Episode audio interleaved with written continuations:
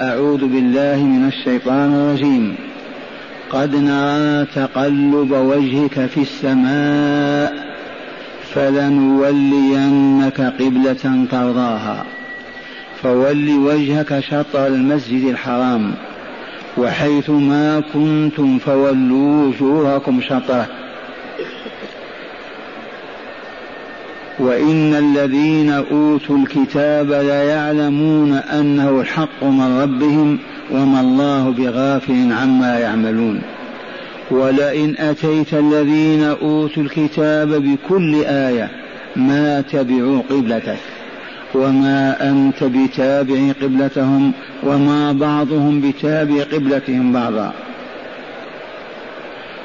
ولئن اتبعت أهواءهم من بعد ما جاءك من العلم إنك إذا لمن الظالمين.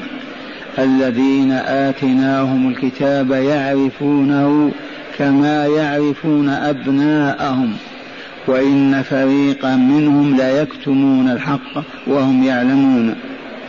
الحق من ربك فلا تكونن من الممترين. معاشر المستمعين والمستمعات من المؤمنين والمؤمنات. قد عرفنا من درسنا الماضي يوم أمس أن السفهاء من المنافقين واليهود وهم حقا سفهاء لا رشد لهم. الذي يقدم على الكفر ويقدم على النفاق ويتحلى بأسوأ الأخلاق كيف لا يكون سفيها. عرفنا ذلك وعرفنا أن النبي صلى الله عليه وسلم كان في مكة ثلاث سنوات يصلي وقد صلى به جبريل عليه السلام. وكان يقف في صلاته ما بين الركنين اليماني وركن حجر الأسعد. ويصبح الشام أمامه والكعبة أمامه. فلما هاجر إلى المدينة هذه الطيبة المباركة استقبل بيت المقدس.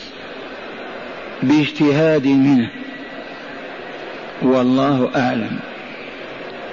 استقبلها واستقبلها المؤمنون والمؤمنات نحو من ست أو سبعة عشر شهرا.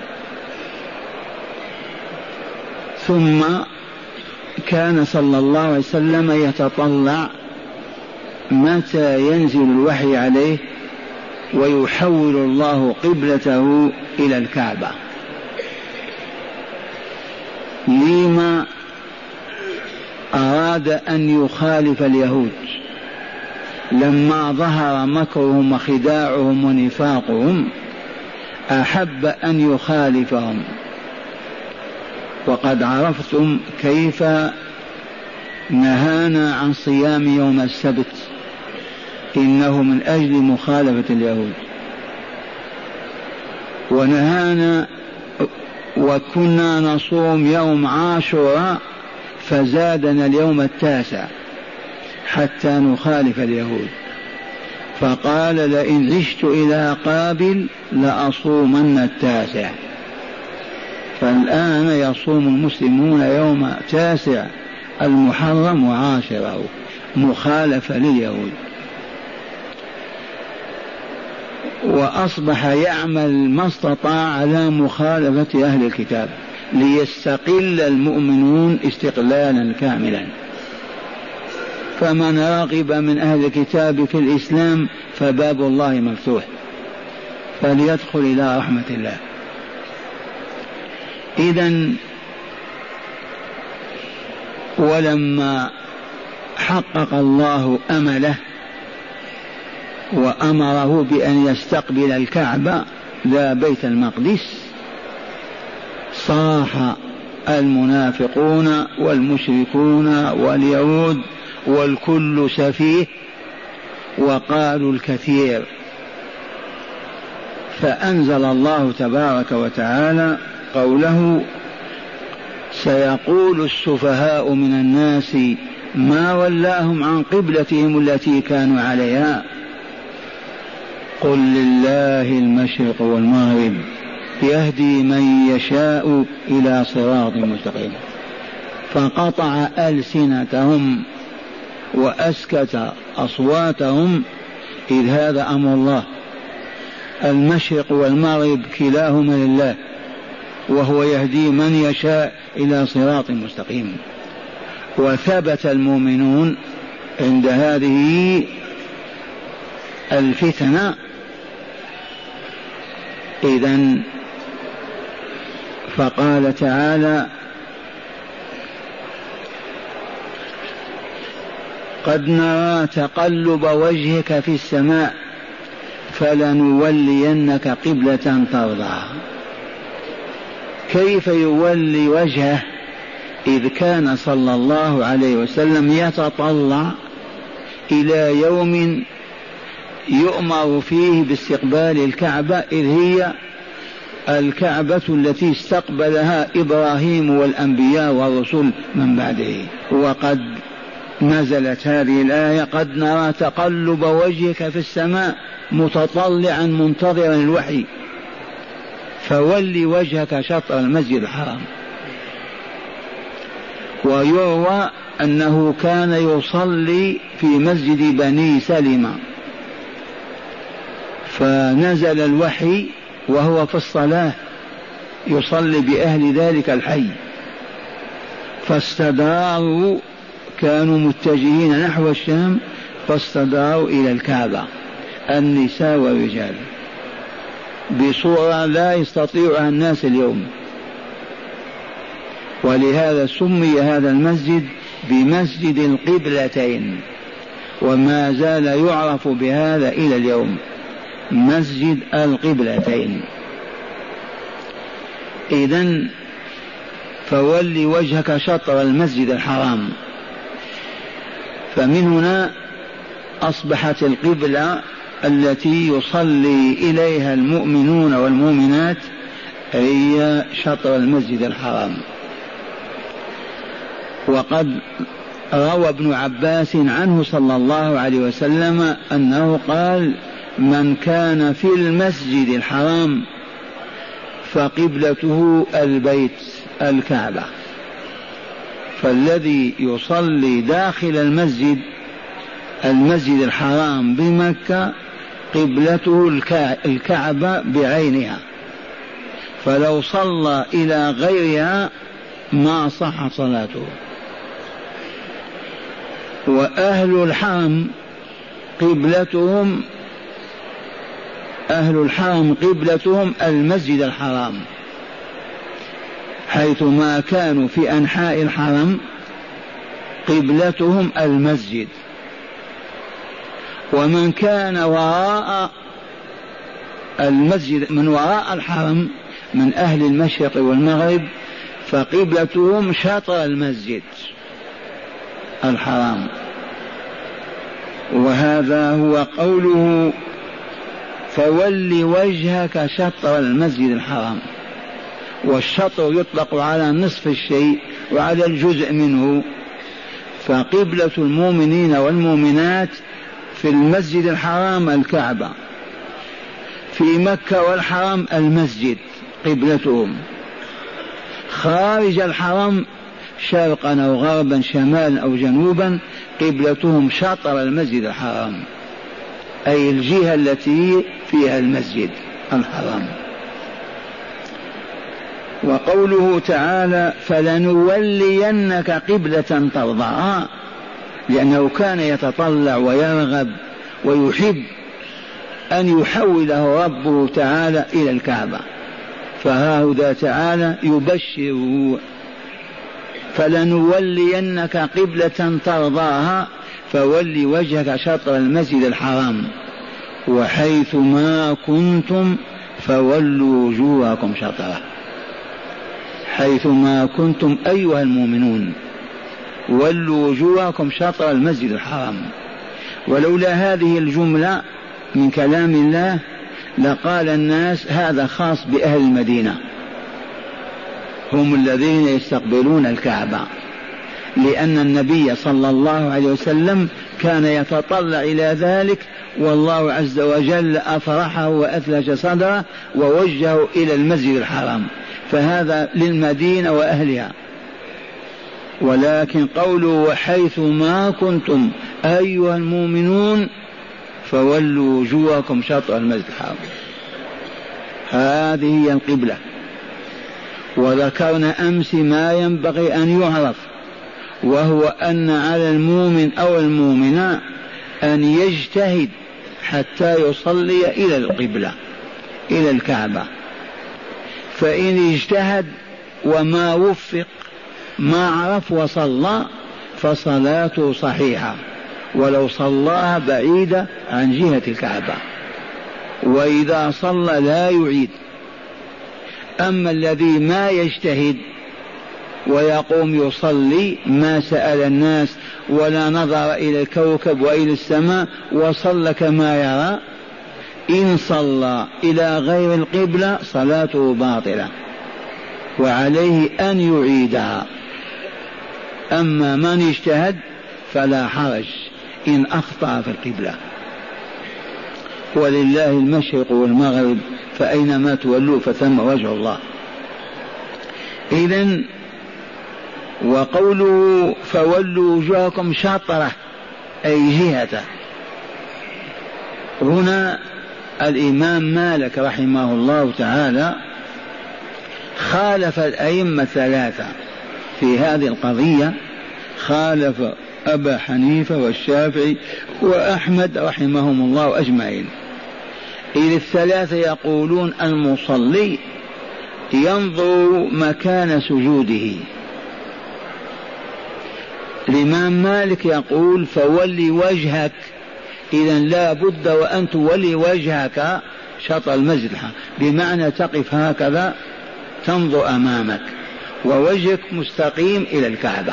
والذي يجمع ما بين هؤلاء الأعلام رضوان الله عليهم أنك عندما تحرم بالصلاة الله أكبر تكون مستقيما ووجهك إلى القبلة.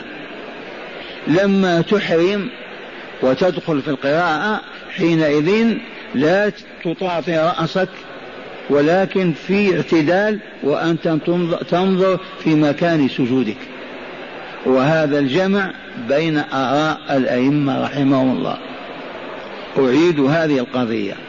مالك يرى فهما من قوله تعالى فول وجهك شطر المسجد الحرام أن من أحرم بالصلاة يكون وجهه إلى القبلة. أما أن يطأطئ رأسه فهذا مكروه. في هذه الحال قد لا يستطيع أن ينظر مكان سجوده ورأسه مستقيم معتدل. فمن هنا القول الجامع إن فهمتم ما قلت لكم أيها الأبناء أنك عند الإحرام تكون مستقيما ووجهك إلى القبلة. الله أكبر. ثم لما تأخذ في القراءة حينئذ تنظر وأنت معتدل إلى مكان سجودك. هذا أخذ من قوله تعالى وحيث ما كنتم فولوا وجوهكم شطرة ثم قال تعالى وإن الذين أوتوا الكتاب ليعلمون أنه الحق من ربك. أخبر تعالى نبيه صلى الله عليه وسلم والمؤمنين أن أهل الكتاب اليهود والنصارى يعلمون أن القبلة هي الحق. كيف يعلمون ذلك؟ لوجوده في في التوراة والإنجيل. نبي آخر الزمان الموصوف المنعوت بكذا وكذا قبلته الكعبة وهم يعلمون هذا. ولكن اليهود مصرون على قبلتهم والنصارى كذلك وأبوا أن يستقبلوا بيت الله مع أن استقبال الكعبة هو أول قبلة عرفتها البشرية. ويكفي أن علمنا أن هذا البيت بنته الملائكة لآدم عليه السلام وحواء. لما نزل من السماء من الملكوت الأعلى استوحش في تلك الأرض في هذا العالم الذي ما فيه إنسان إلا هما فمن باب رأفة الله ورحمته بعبديه آدم وحواء بنى لهم البيت. فإذا طلب شيئا استقبله. فإذا احتاج إلى شيء جاء إليه وطاف به وسأل ربهما. فمن هنا الكعبة هي قبلة البشرية من عهد آدم. واستقبال اليهود بيت المقدس والنصارى المشرق وطلوع الشمس استقبال لا شرع فيه ولا حق لهم فيه.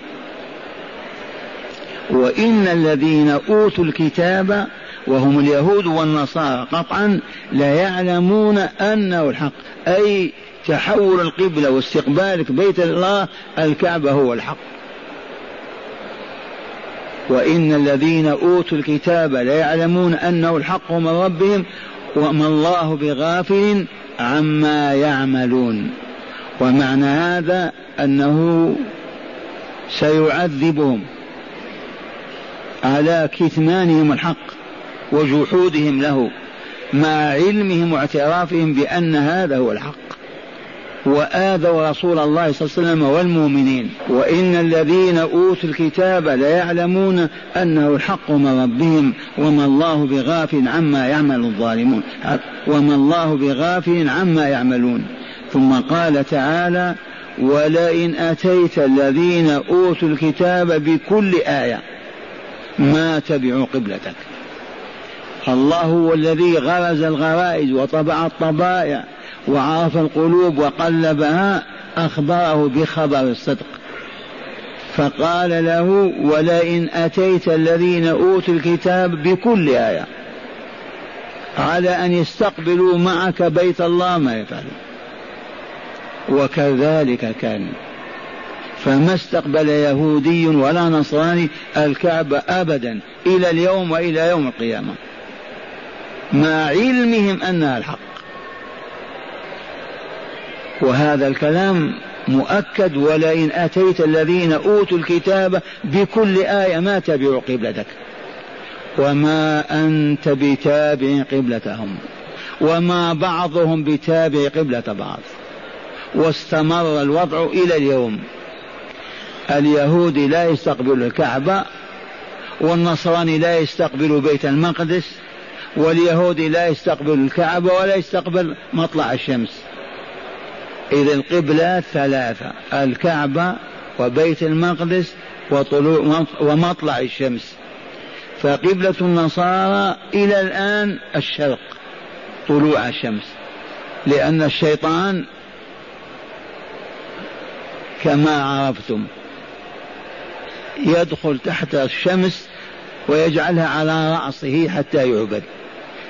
واليهود بيت المقدس.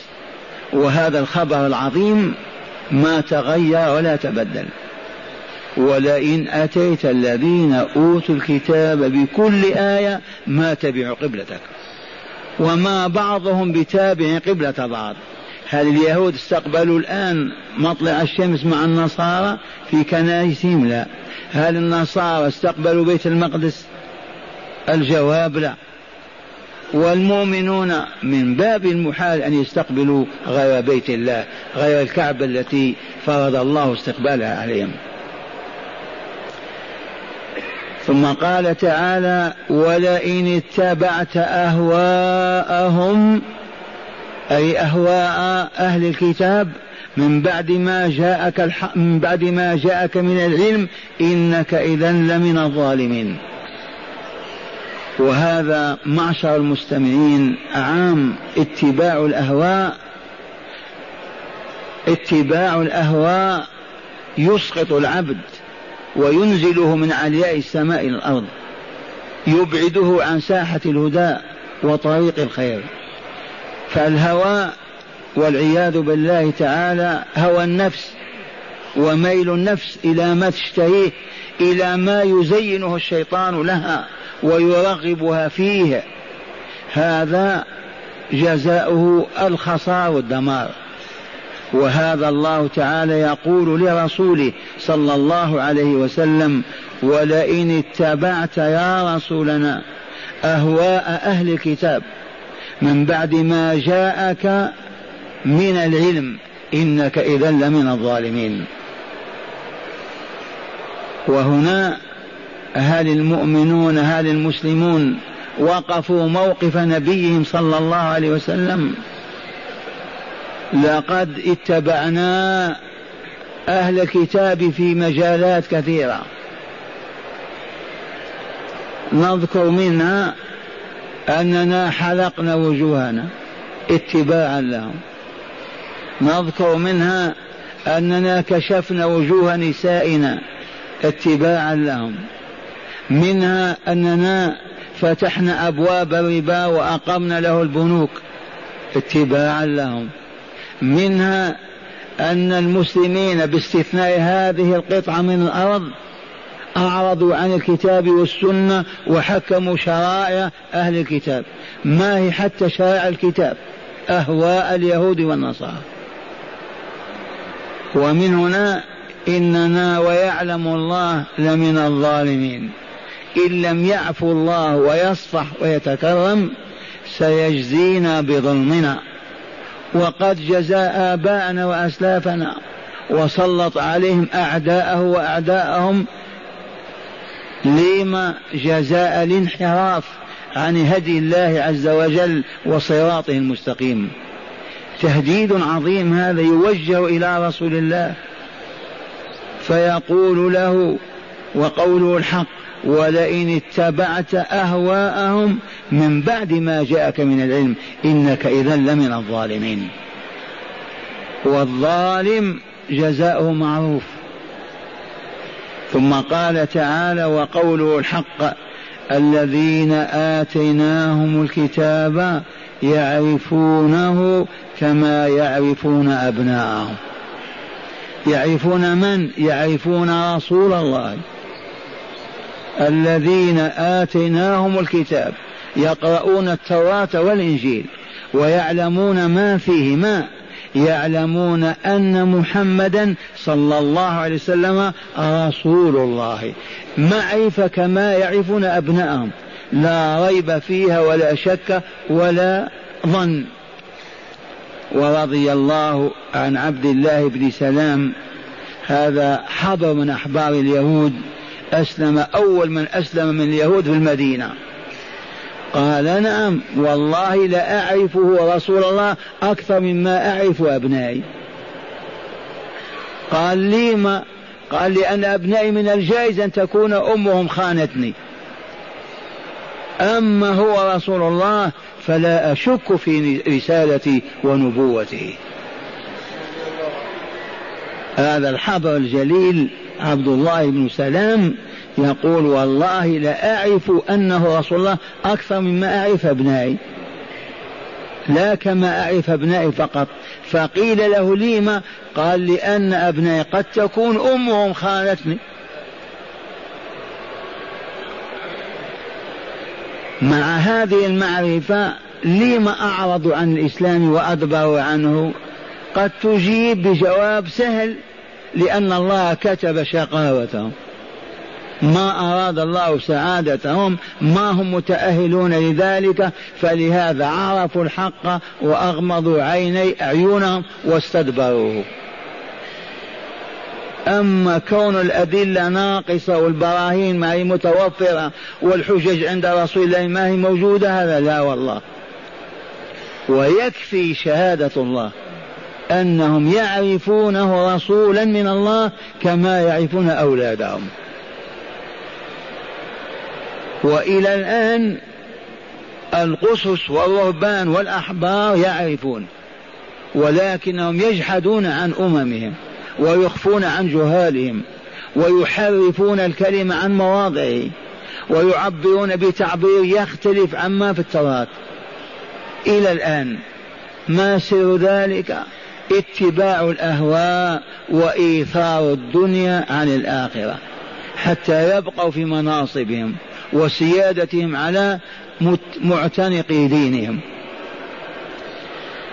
وهكذا يقول تعالى لرسوله صلى الله عليه وسلم الذين آتيناهم الكتاب ولفظ الكتاب اسم جنس يدخل فيه التوراة الإنجيل الزبور القرآن يعرفونه الضمير عائد إلى رسول الله صلى الله عليه وسلم كما يعرفون أبناءهم أولادهم من بنين وبنات.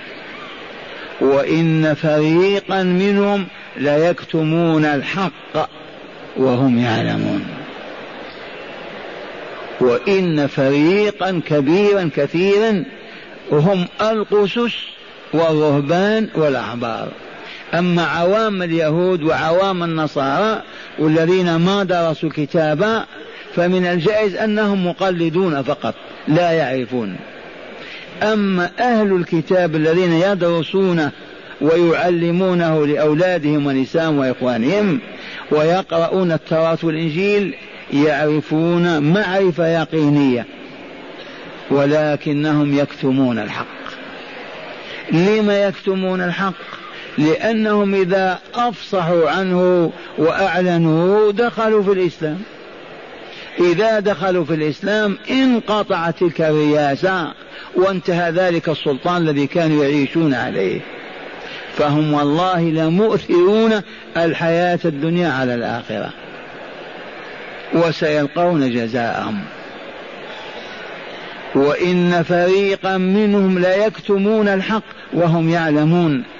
ثم قال تعالى الحق من ربك. الحق من الله. هو الذي بينه وهداك إليه وأنزل به كتابه وعلمك الهدى فالحق من الله عز وجل. إذا فلا تكونن يا رسولنا من الممترين. من هم الممترون؟ هم الشاكون الذين مرة يقولون هذا حق ومرة يقولون باطل. مرة يقولون هذا هو الصواب. ومرة يقولون لا هذا خطأ. هذا هو الامتراء اضطراب. الشك يدافع اليقين واليقين يدافع الشك ويبقون في هذه الفتنة النفسية القلبية. فالله عز وجل ينهى رسوله محذرا له أن يكون من الممترين فلا تكونن من الممترين. ثم قال تعالى وقول الحق في هذا الباب ولكل وجهة, وجهة هو موليها. ولكل منكم أنتم أيها المؤمنون ويا أيها اليهود ويا أيها النصارى لكل منكم قبلة أو مستقبلة. وصدق الله العظيم. فهل عدل اليهود عن قبلتهم؟ ما زالوا يوجهون وجوههم إليها. هل عدل النصارى؟ الجواب لا. وهل المسلمون يعدلون وجوههم عن قبلة؟ أكرمهم الله بها وشرع لهم الجواب لا. إذا فهذا هو الواقع سواء كان حلوا أو مرا يخبر تعالى بواقع البشرية والصراع بين المؤمنين والمسلمين وبين أهل الكتاب دائم. فلهذا يقول تعالى ولكل وجهة هو موليها. إذا فماذا علينا؟ قال فاستبقوا الخيرات. اثبتوا أيها المؤمنون على قبلتكم والزموها فإن الآخرين على قبلتهم ملازمون لها ثابتون عليها. إذا فالطريق هو أن تستبقوا الخيرات أي اكثروا من فعل الصالحات والخيرات جمع خير وهو ما شرع الله تعالى لنا من أنواع العبادات من الجهاد إلى الصدقات فكل ما شرع الله لنا أن نعتقده أو نقوله وننطق به أو نعمل به هو من باب الخير لا من باب الشر. وهذا هو أن الله عز وجل يستحثنا يدفعنا دفعا إلى أن نتسابق في الخيرات. فاستبقوا الخيرات أينما تكونوا يأتي بكم الله جميعا. نعم هذه الحياة ستنتهي. ومن مات في الشرق كمن مات في الغرب. ومن مات اليوم كمن مات أبس أو كمن يموت غدا. المرجع إلى الله عز وجل. إلى الله مرجعكم جميعا. أبيضنا كأسودنا كافرنا كمؤمننا صالحون كفاسدين الكل مرجعهم إلى الله. وإذا رجعنا إليه الجزاء العادل أهل الإيمان وصالح الأعمال جزاؤهم أن ينزلهم منازل الأبرار ويخلدون في النعيم المقيم. لا يفارقونه ولا يفارقهم أبدا إذ لا نهاية لتلك الحياة. إن حياة الخلد والبقاء. والذين يأتونه بالشرك والكفر والقلوب المظلمة والنفوس الخبيثة ممن أصروا على الباطل وقاموا عليه وعاشوا عليه حتى ماتوا جزاؤهم معلوم بالضرورة. عالم الشقاء. النار ذات الدركات السبعة ذات الأبواب السبعة يخلدون فيها إلى متى؟ إلى لا نهاية. اللهم إلا من كان من أهل التوحيد كما علمتم أمس. أهل التوحيد يخرجون من النار. بعدما يلبثون فيها أحقابا يخرجون منها بذلك التوحيد الذي عرفوا به الله وما عرفوا غير الله. وأعطوا لله قلوبهم ووجوههم وما أعطوها للمخلوقات ولا للكائنات. وإن فسقوا وفجروا وخرجوا عن الطاعة يوما فاستوجبوا العذاب ودخلوا النار يخرجون كما أخبر النبي صلى الله عليه وسلم. يخرجون وقد امتحشوا واحترقت وجوههم فيغسلون في نهر عند باب الجنة فينبتون كما تنبت الخام من الزرع. هؤلاء هم أهل التوحيد. أما أهل الشرك فالجنة محرمة عليهم لا يدخلونها. فاستبقوا الخيرات إلى الله مرجعكم جميعا. إن الله على كل شيء قدير. لا يوجد شيء يصعب عن الله أو يعجز الله دونه. وكيف وهو الذي يقول للشيء كن فيكون؟ إنما أمرنا إذا أردنا شيئا نقول له كن فيكون. إذا اتجهت إرادة الله إلى شيء وأراده لا يستعصي ابدا بل يكون كما أراد الله.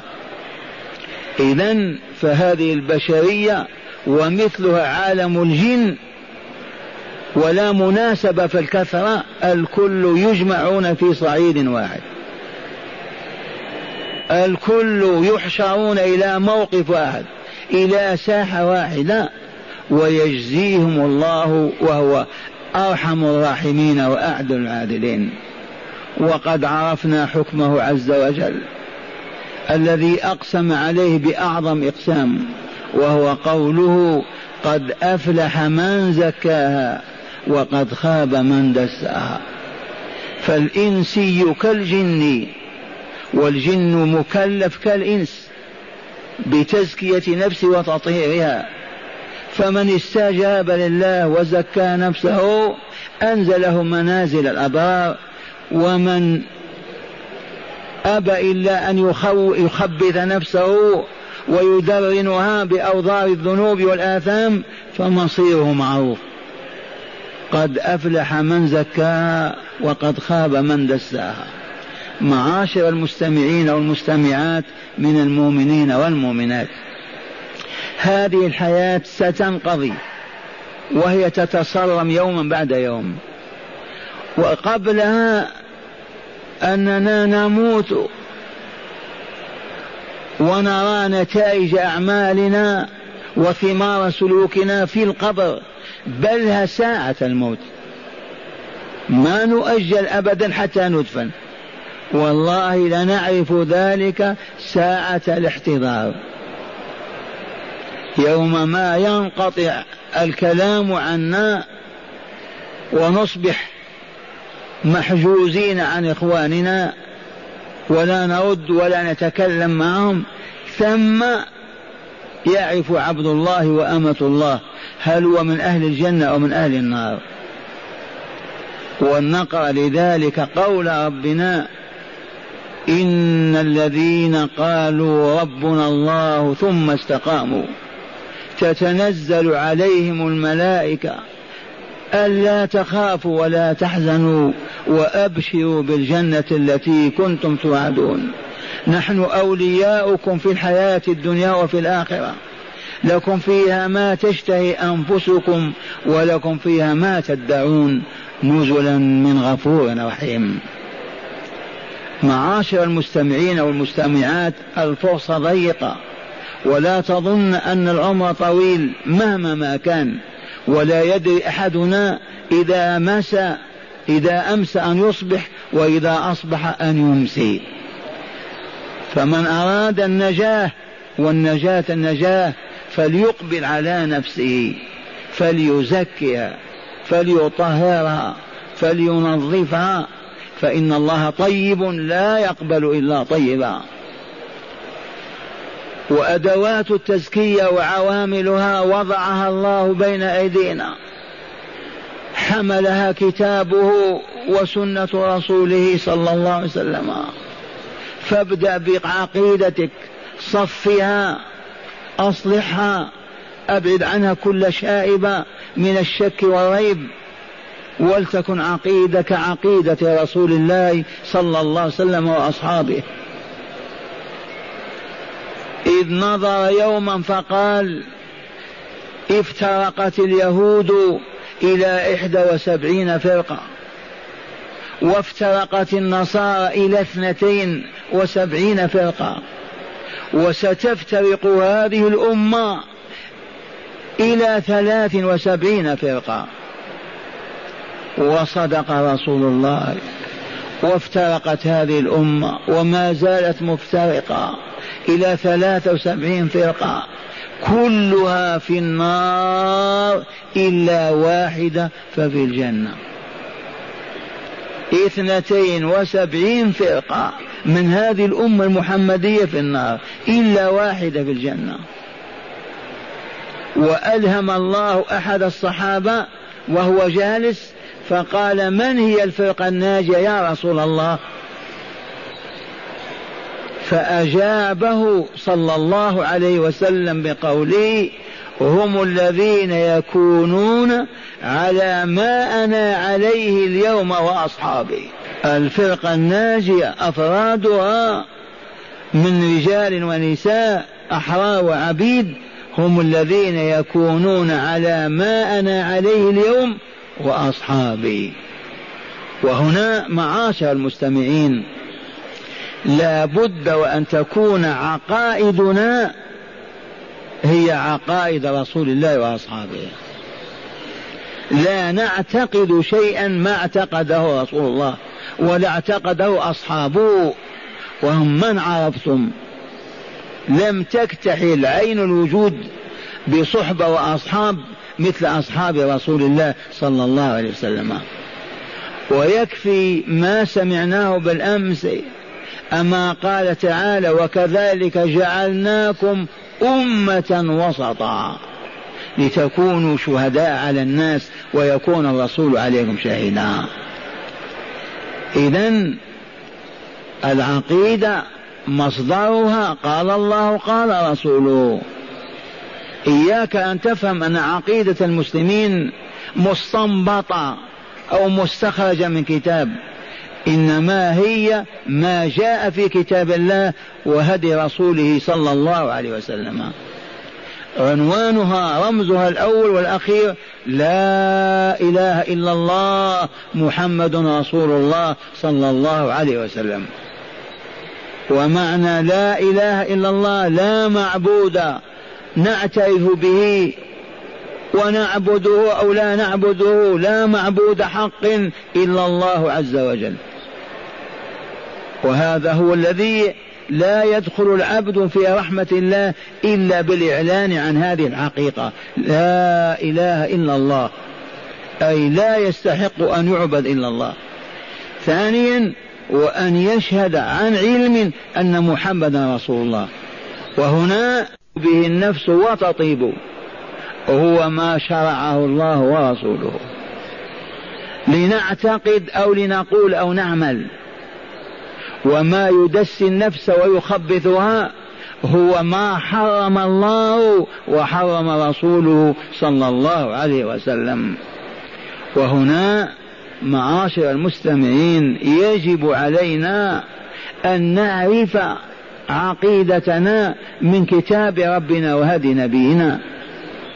يجب أن نعرف أدوات التزكية للنفس والتطهير وكيف نستعملها. وهنا نجد أنفسنا مفتقرين إلى العلم افتقارا كاملا. ولا يستطيع أحد من هذه الأمة أن يعرف محاب الله ومساقطه وكيف يقدم لله المحبوب وكيف يبعد عنه المكروه ما لم يدرس الكتاب والسنة. ونعود إلى تلك الكلمة. الفرقة الناجية. من هي يا رسول الله صلى الله عليه وسلم؟ فيقول هم الذين يكونون على ما أنا عليه اليوم وأصحابي. هل كان لأصحاب رسول الله مذاهب؟ هل كان لهم طرق؟ هل كان لهم أحزاب؟ هل كان لهم تجمعات؟ كانوا كأسرة واحدة.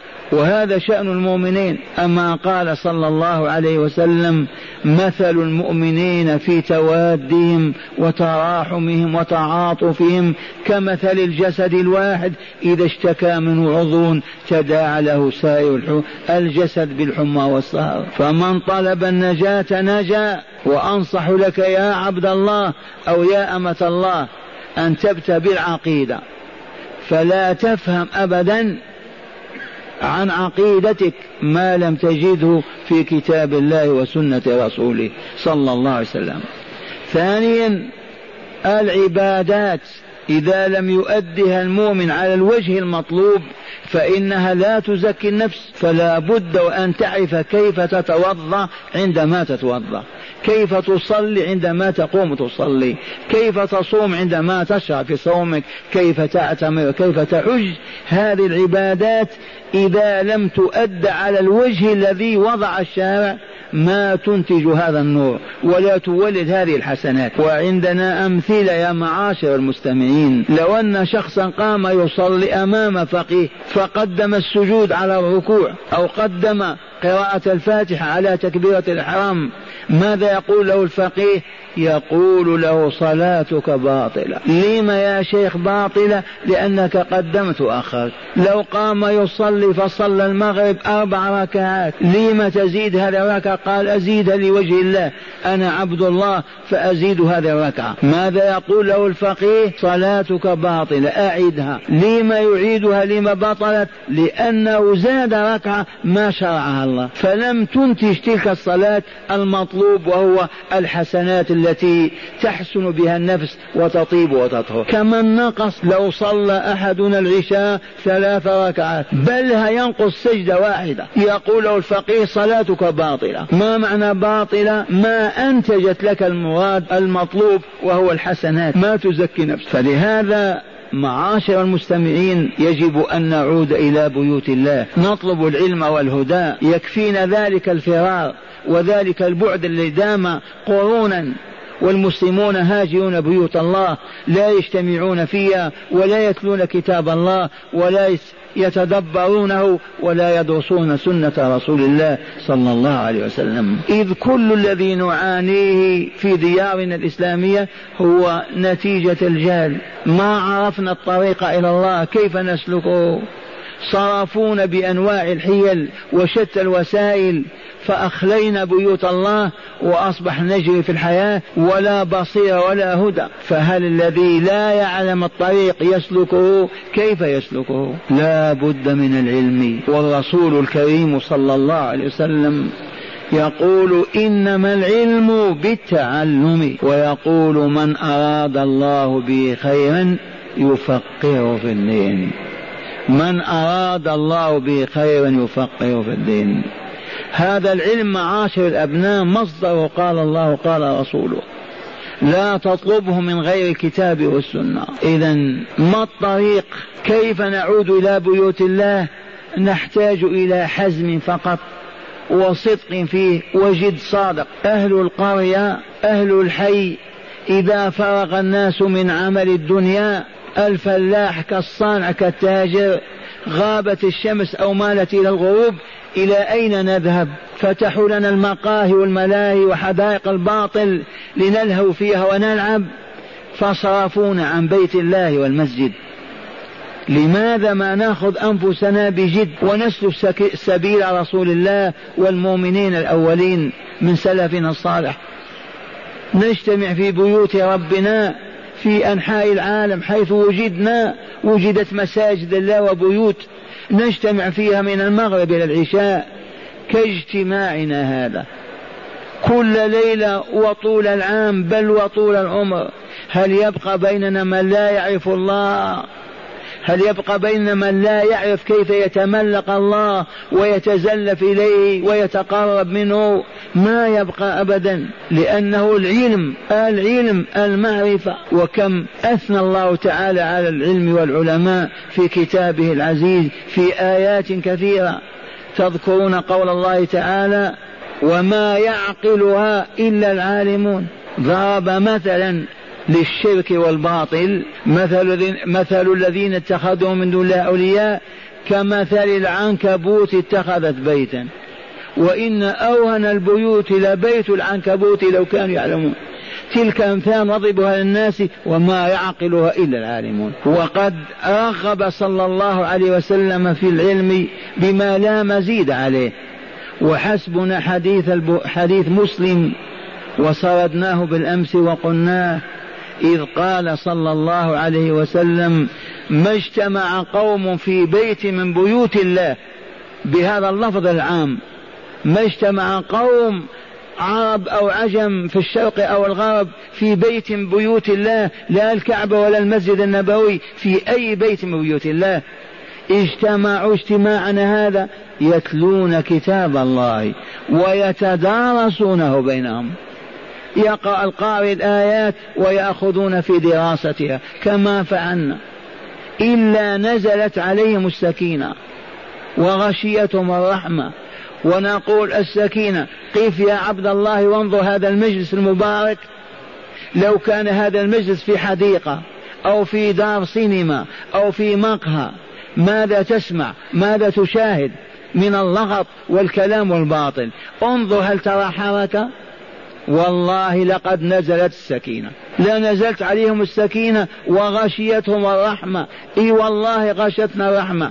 الآن عندنا ساعة أو ساعة أو نصف ساعة. هل أوذي مؤمن؟ هل أوذي واحد بيننا بما يؤلمه والله ما كان. أليست هذه الرحمة؟ وحفتهم الملائكة. لو كنا نراهم بهذه الأبصار الضعيفة لرأينا ملائكة تطوف بنا. احتفاء واحتفالا بنا. وأعظم من هذا وذكرهم الله في من عنده. فالذي يذكر ربه في الملكوت الأعلى ما يشقى ابدا. هذه ثمرة ما أطيبها وفوق ذلك معاشر المستمعين والمستمعات أن الشياطين تريد أن تبعدنا عن ساحة الرحمة وعن طريق الهدى والخير.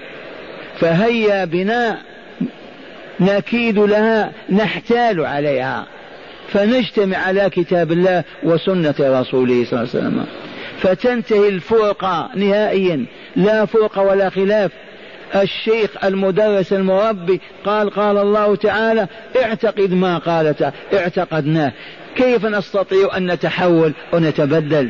قال رسول الله صلى الله عليه وسلم كذا في كذا سواء كان خلقا أو أدبا أو عبادة أو معرفة حق نعرفه نساء ورجالا. فهذا هو الطريق. لو أن العلماء عرفوا هذا الطريق لجمعوا المؤمنين والمؤمنات في بيوت الله في كل المدن والقرى. ما المانع؟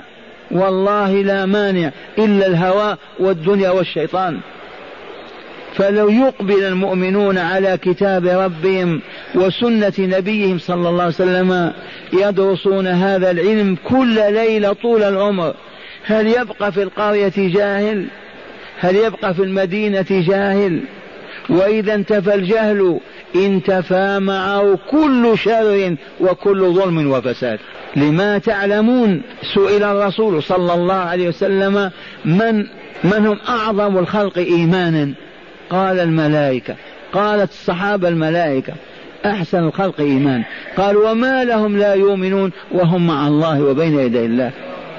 قالوا إذا الأنبياء قال وليم والأنبياء ينزل عليهم الوحي من السماء ويكلمهم الله. قالوا نحن قال نعم ولكن أنتم القرآن ينزل عليكم والرسول بين أيديكم. ولكن أعجب الناس إيمانا من يأتي بعدكم. يجدون كتاب الله وسنة رسوله فيؤمنون ويدرسون ويتعلمون ويعملون. العلم نور. صاحب النور ما يقع أبدا في الفساد والشر. هذا أمر واقع ونقول دائما في قريتكم. انظر أعلمكم أتقاكم. في أي بلد. أعلمنا بالله وبمحابه ومساقطه أتقانا لله عز وجل. من أفسقنا أجهلنا. وهذا العلم معاشر المستمعين لا يتطلب منا قرطاسا ولا قلما. هذا يستطيعه كل مؤمن ومؤمنة. يعمل طول النهار في مزرعته أو في مصنعه أو متجره أو أو وإذا مالت الشمس إلى الغروب يندفعون إلى بيت ربهم يجتمعون فيه بنسائهم وأطفالهم ورجالهم. ويجلس لهم رب مؤمن في يده كتاب الله. قال الله قال رسوله صلى الله عليه وسلم وهم يعلمون كل ليلة علما جديدا ويعملون به في نفس الوقت يعلمون ويعملون يوم بعد يوم وشهر بعد شهر وعام بعد عام. أسألكم بالله يبقى فيهم جهل؟ يبقى بينهم جاهل؟ أصبحوا علماء فهل العالم الذي عرف يفسق يجاهر بالفسق يقبل على الشر والباطل؟ والله ما كان. أعلمنا أتقانا لله عز وجل بالتجربة القائمة. في أي بلد في أي إقليم العلماء العاملون بالفعل هم أتقى أهل البلاد. أليس كذلك؟ وحسبنا أن يقول الله لرسوله وقل رب زدني علما. وقل رب زدني علما. منزلة العلماء يكفي أن الله قال والذين أوتوا العلم درجات. وأخيرا كل الذين اشكوه من وجود فسق فجور ظلم اعتداء حسد كبر كل هذه التي نتألم لها ما هي إلا ثمرات الجهل. يوم ما يزول الجهل ينتهي الظلم والشر والفساد. فما المانع؟ وقد جربنا هذه القضية في هذا المسجد. درسنا كتاب المسجد وبيت المسلم سنة كاملة وزيادة. ونحن نصرخ ونقول للمؤمنين في الشرق والغرب إنه لا سبيل إلى اجتماعكم ووحدتكم واتفاقكم إلا أن تعلموا عن الله ورسوله. لا يتوحد أبدا صفوفكم إلا من طريق الكتاب والسنة. خذوا هذا الكتاب واجتمعوا عليه في بيوتكم. البيوت التي تحولت إلى ماذا؟ إلى مباء للشياطين. فهيا نبكي على بيوت المسلمين. تعرفون البيت الذي ترقص فيه راقصة في شاشة فيديو أو تلفاز ويغني فيه مغني ويرقص فيه راقص ويتكلم فيه كافر. هل ترون أن الملائكة تبقى في البيت؟ والله ما تبقى بل ما تدخله. فحولنا المساجد إلى هجرناها هجرانا كاملا وجئنا للبيوت فحولناها إلى ماذا؟ إلى مباءات للشياطين. معاشر المستمعين البيت الذي ترى فيه الصور والخليعة والمدمرة ويسمع فيه أصوات الخليعين من المغنيين والمغنيات ما تدخل الملائكة؟ فإذا خرجت الملائكة وامتلأ البيت بالشيطان هؤلاء الشياطين هم الذين يدفعوننا إلى الفجور. يدفعوننا إلى قول الباطل يدفعون إلى الكبر والعناد وما إلى ذلك. ونذكر ذاك الحديث في البخاري ومسلم والموطأ. الرسول صلى الله عليه وسلم يدخل على بيت عائشة فيجد صورة فقط في جدار معلقة في خرقة فيغضب ويشتد غضبه. فتقول الصديقة رضي الله عنها ماذا فعلت يا رسول الله؟ أتوب إلى الله ورسوله؟ فيقول لها أزيلي عني قرامك يا عائشة فإن, الش... فإن الملائكة لا تدخل بيتا في كلب ولا صورة وازدادت المحنة. هذه الآلة الجديدة المسماة بالصحن الهوائي. هذه تجلب لأهل البيت أنواعا من الفجور والباطل ما لا يقادر قدره. والله لقد أصبح أولئك الذين نصبوها على سطوحهم أصبحوا يفقدون إيمانهم وحياءهم والعياذ بالله.